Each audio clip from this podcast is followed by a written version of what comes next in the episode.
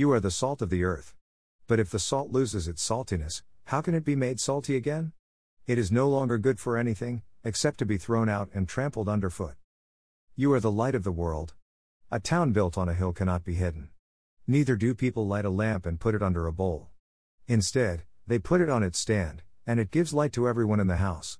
In the same way, let your light shine before others, that they may see your good deeds and glorify your Father in heaven. Do not think that I have come to abolish the law or the prophets, I have not come to abolish them but to fulfill them. For truly I tell you, until heaven and earth disappear, not the smallest letter, not the least stroke of a pen, will by any means disappear from the law until everything is accomplished. Therefore, anyone who sets aside one of the least of these commands and teaches others accordingly will be called least in the kingdom of heaven, but whoever practices and teaches these commands will be called great in the kingdom of heaven. For I tell you that unless your righteousness surpasses that of the Pharisees and the teachers of the law, you will certainly not enter the kingdom of heaven. New International Version. There is a world of people in our sphere of influence who need to see that Christianity is real and that it works. Jesus used a few metaphors to help his followers understand their role in society and their effect on the world. Salt. Obviously, in the ancient world, there was no refrigeration. So, salt was used to preserve food, with the added result that it brought some flavor when the food was eaten. Christians are meant to be a preservative in the culture, helping to stave off worldly decay and rot. Sometimes, believers in Jesus feel a compulsion to complain about eroding cultural mores, the sad state of public affairs, or the declining value of religion. However, Christians can play a positive role, rather than a negative stance, by being salt in the world. Christianity is meant to be therapeutic and helpful, adding value to culture and society, and not an added burden to an already bad situation. Jesus said if Christians lose their saltiness, and are no longer impacting society, they are useless to the culture.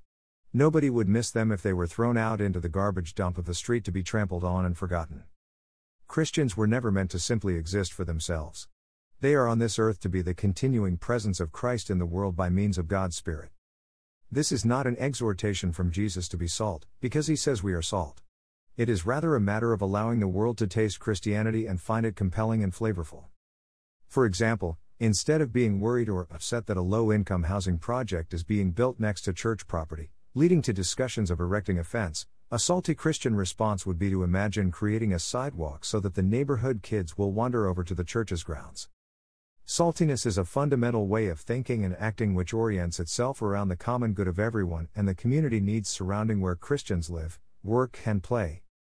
To drive his point home even deeper, Jesus used a second metaphor to describe what Christianity's relation to the world is to be like. Light. In the ancient world, there were no artificial lights. At night, it was pitch black. In the dark, any light, even a small candle, makes a real difference. An individual person may mistakenly believe their life does not make much of a difference. Yet, it does. One person exhibiting the characteristics of humility, gentleness, grace, and peacemaking is able to have significant penetration into the darkness. Here are some ways the Church has always brought light into the darkest times of history taking in and adopting unwanted children who would otherwise be victims of infanticide, ministering to the sick and dying during periods of plague and disease, while others fled, caring for prisoners who had no family to provide them with necessary food and clothing, giving benevolence and kindness to the poor, especially to immigrants, widows, and orphans. Christianity is designed to take a proactive approach, and not just a passive policy of waiting for needy people to show up, by searching, identifying, and meeting the needs of people. The reason religious people wondered about Jesus and his teaching is because Christ offered a different perspective than what they typically heard.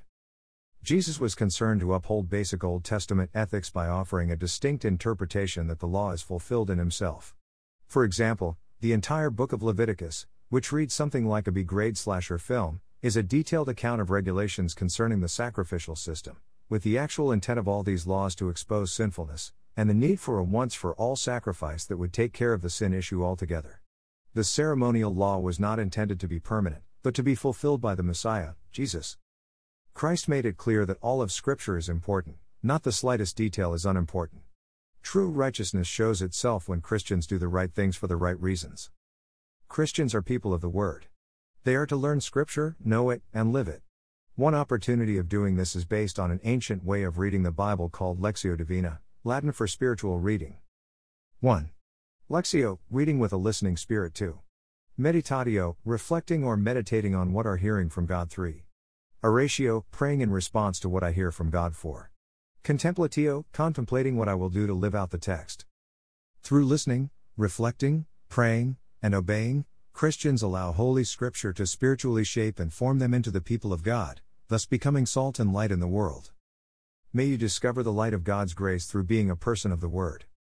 May you be salty, flavorful, and preserving the world in which you live. May you know and connect with Jesus. May Christianity be seen, felt, and known as the contribution to this old world it was always meant to be. Amen.